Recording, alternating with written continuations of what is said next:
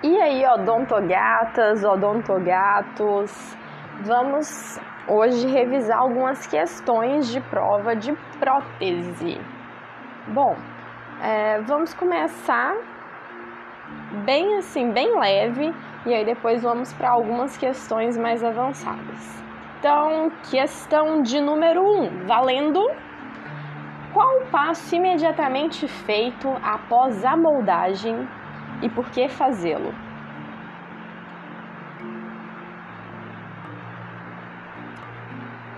Bom, o que vamos responder? Deve-se lavar o molde e desinfectar com hipoclorito de sódio a 1%, mas não mais por 10 minutos. E por que, que deve ser feito isso? Deve ser feito para poder descontaminar o molde, já que esse entrou em contato com material biológico, ou seja, com a saliva. Bom, próxima pergunta. Quais os cuidados temos que ter com o padrão de cera? O padrão nunca deve ficar fora do troquel e deve receber a inclusão o mais rápido possível. Agora vamos falar sobre os tipos de geleificação. Então, quanto ao tipo de geleificação, como que se divide o hidrocoloide reversível? Temos o hidrocoloide tipo 1, que é de presa rápida, ocorre a presa entre 1 a 2 minutos e o tipo 2, que é o de presa normal, que ocorre entre 2 minutos a 4 minutos e meio. Comparando as siliconas, quais as possíveis desvantagens da silicona de adição e desvantagens da silicona de condensação? E como que isso vai influenciar o nosso trabalho protético? Bom, a silicona de adição, ela possui um custo elevado, ou seja, você terá que investir com mais equipamentos. Ocorre também o desperdício de material, porque ele vai ficar no interior ali da ponteira. E sobre a silicona de condensação, bom, ela provoca uma distorção exagerada. O vazamento tem que ser imediato e também não pode ser armazenado para um posterior vazamento. Próxima pergunta, pergunta de número 5. Qual que é a forma de alterar a presa do gesso com menor prejuízo ao modelo? Essa é fácil, né? Então vamos lá. Respondendo. Fazer a manipulação com maior tempo de espatulação e com movimentos rápidos. Outra dica também é que a água ela pode ser usada em uma maior temperatura, desde que não passe de 50 graus. E aí isso vai alterar o tempo de presa do gesso. E aí, estão ligadinhos? Então vamos lá. Quais são os tipos de gesso, já que estamos falando sobre isso, né? Quais os tipos de gesso e quais são as suas indicações? Nós temos o tipo 1, que é para moldagem, o tipo 2, que é para muflas, o tipo 3, que são para modelos antagônicos, e o tipo 4 e 5, que serve para a realização de troquéis. Quais os requisitos? Próxima pergunta, hein? Bora lá! Quais os requisitos para um bom modelo de trabalho? Bom, não deve se permitir que tenha bolhas, porque as bolhas causam distorção. Então, todas as partes têm que ser isentas de distorções. E o modelo de trabalho deve estar onde? No articulador. Isso aí. Próxima pergunta, valendo. O contato proximal dos dentes posteriores deve ser maior que um simples ponto que ocorre entre o terço oclusal ao terço gengival. Certo? Certo, tá bom. Mas onde que ele deve ocorrer e quais as consequências se ele não existir? Então, já estamos aumentando um pouquinho o nível de dificuldade das perguntas, né? Então, bora lá.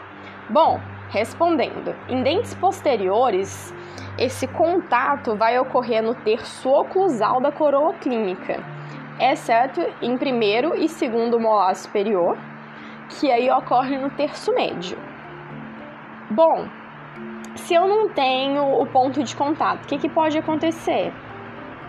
Pode impactar ali restos alimentares nas proximais desses dentes, gerando inflamação gengival, cárie proximal. Então, por isso que deve se prestar bastante atenção.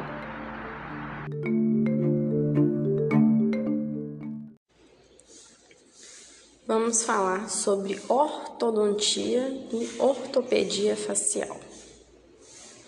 Lidando com algumas questões, alguns questionamentos que precisamos fazer, até porque são eles que movem o mundo, não é mesmo? Então, o que é crescimento? Crescimento ele é um aspecto quantitativo do desenvolvimento biológico. E dentro do crescimento, nós vamos ver sendo enfatizado o que? As mudanças dimensionais, ou seja, o aumento de tamanho. Já o desenvolvimento é o que? O desenvolvimento ele vai abranger os eventos sequenciais normais entre a fertilização e a morte. E diferenciação é a mudança das células ou mudança de tecidos generalizados para especializados. Ou seja, ocorreu ali uma diferenciação celular. Né? Bom, e a maturação? Maturação é o que ocorre durante toda a vida. Durante toda a vida não ocorre o crescimento. Durante toda a vida vamos ter o quê? Mudanças qualitativas que vão ocorrer com amadurecimento ou com a idade. Não há um aumento de tamanho, há um aumento de qualidade. Tá, mas existe alguma coisa ou algumas coisas, variáveis, enfim, que podem afetar isso, essas situações, esses processos? Sim.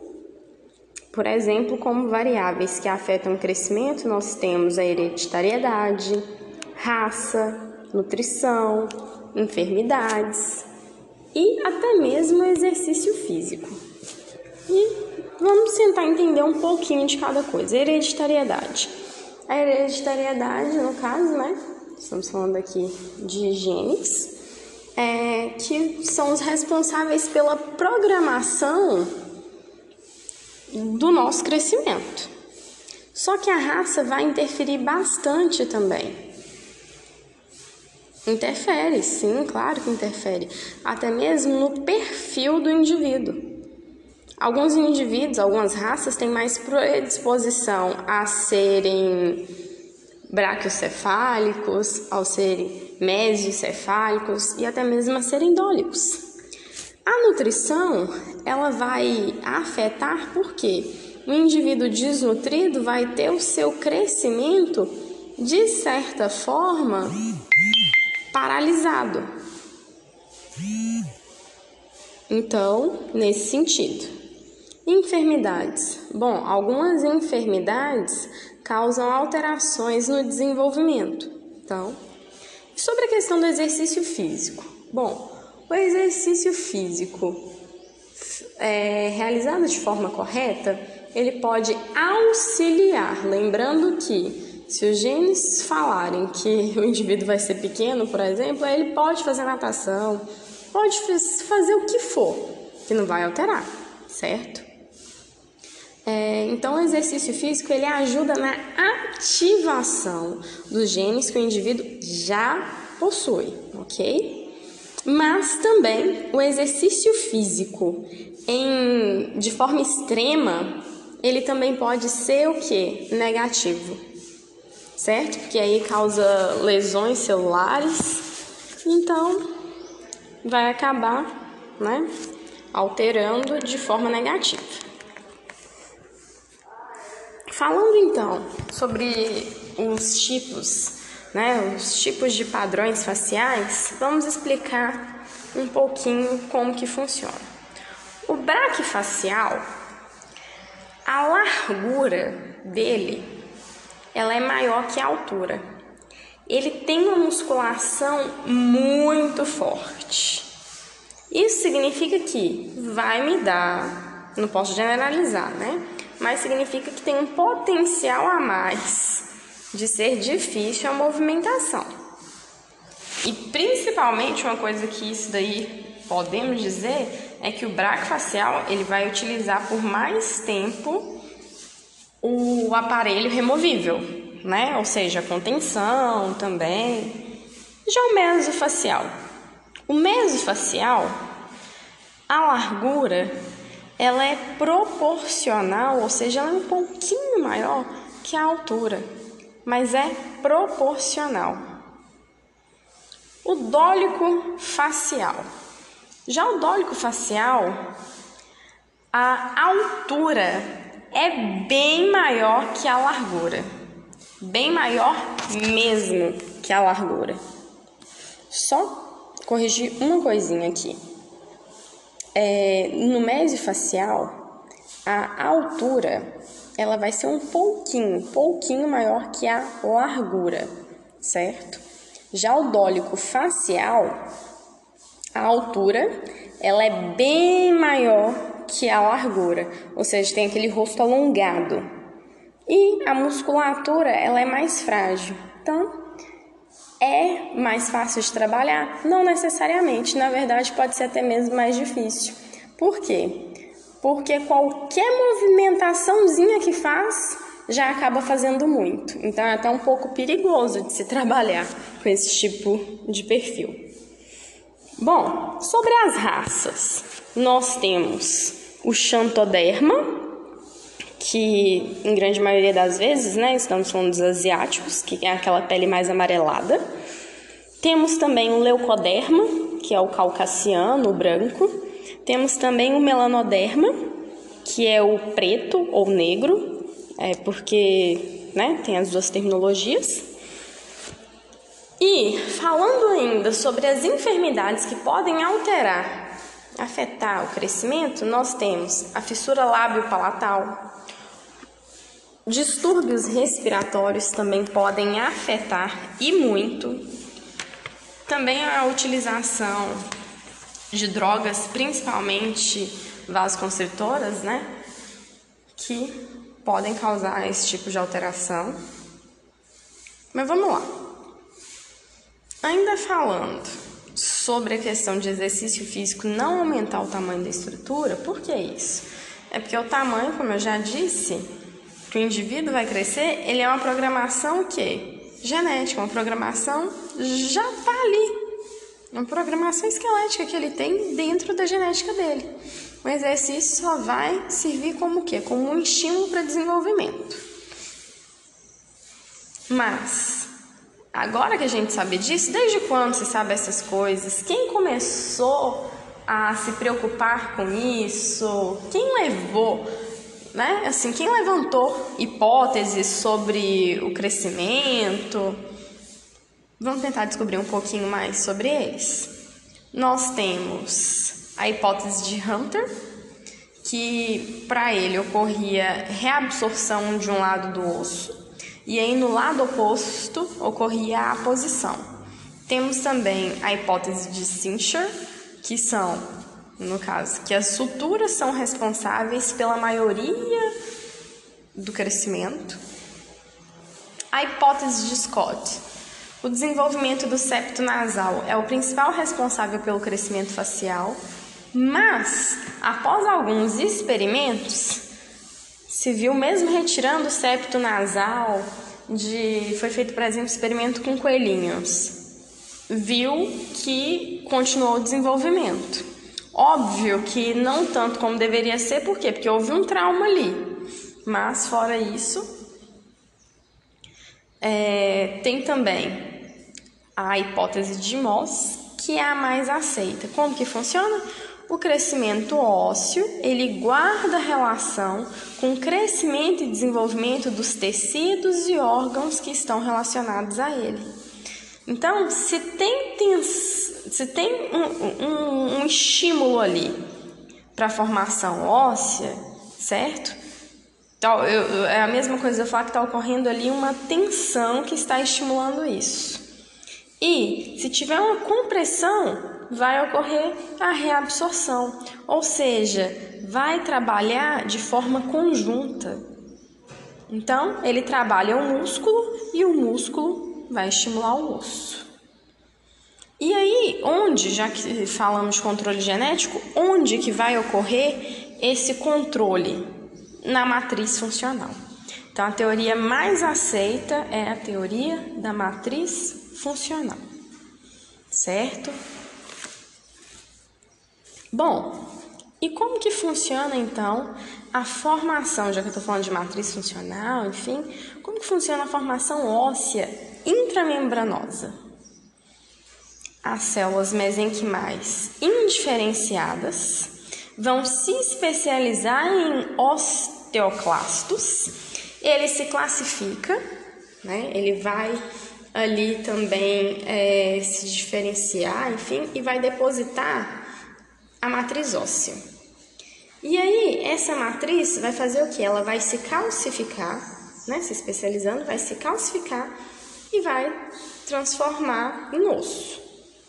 Já quando eu falo de formação ósseo-endocondal, eu estou falando o quê? Que células mesenquimais indiferenciadas vão especializar em condoblastos que vão depositar cartilagem que vão sofrer uma hipertrofia, uma mineralização e vão né, substituir depois. E por que, que é importante? Porque a formação óssea ósseo-endocondral ela é antes da formação do osso, ou seja, dá um suporte. Né? Bom, então, sobre o mecanismo de crescimento, só para revisar, ocorre o que? Um mecanismo de aposição de um lado, através dos osteoblastos, e reabsorção de outro, através dos osteoclastos. E sobre o mecanismo de crescimento, vão ocorrer três processos que são diferentes entre si, mas que fazem parte do crescimento.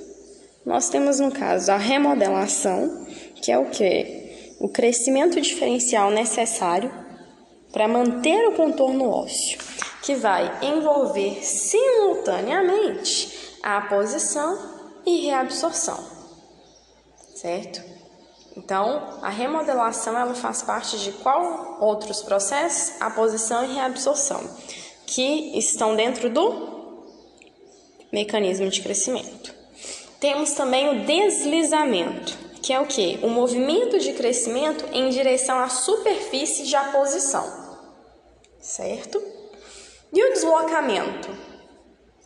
Lembrando que deslizamento é uma coisa, deslocamento outra.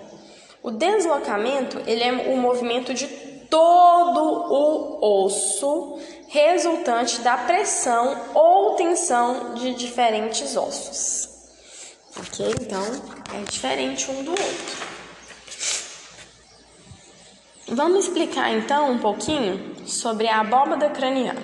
Qual que é a função? Função dela é proteger o cérebro. E como que é, no caso, definido, determinado o crescimento da abóbada craniana?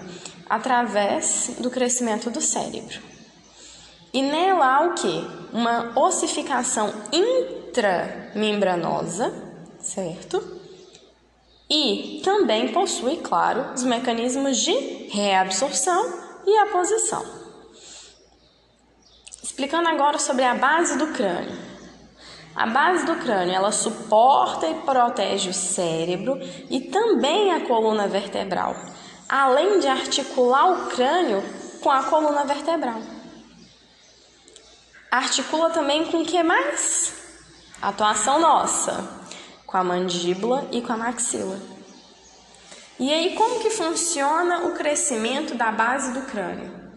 No sentido antero-posterior, certo? E aí está sujeito à compressão e a ossificação é endocondral. E o efeito né, que, que se dá ali é o que?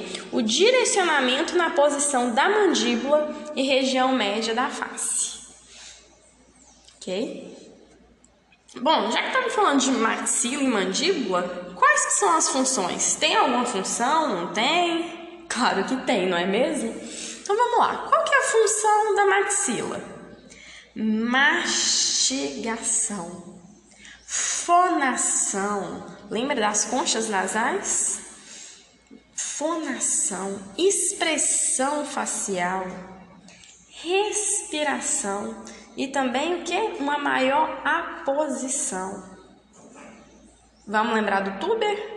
Tuber da maxila? Bom, e a mandíbula?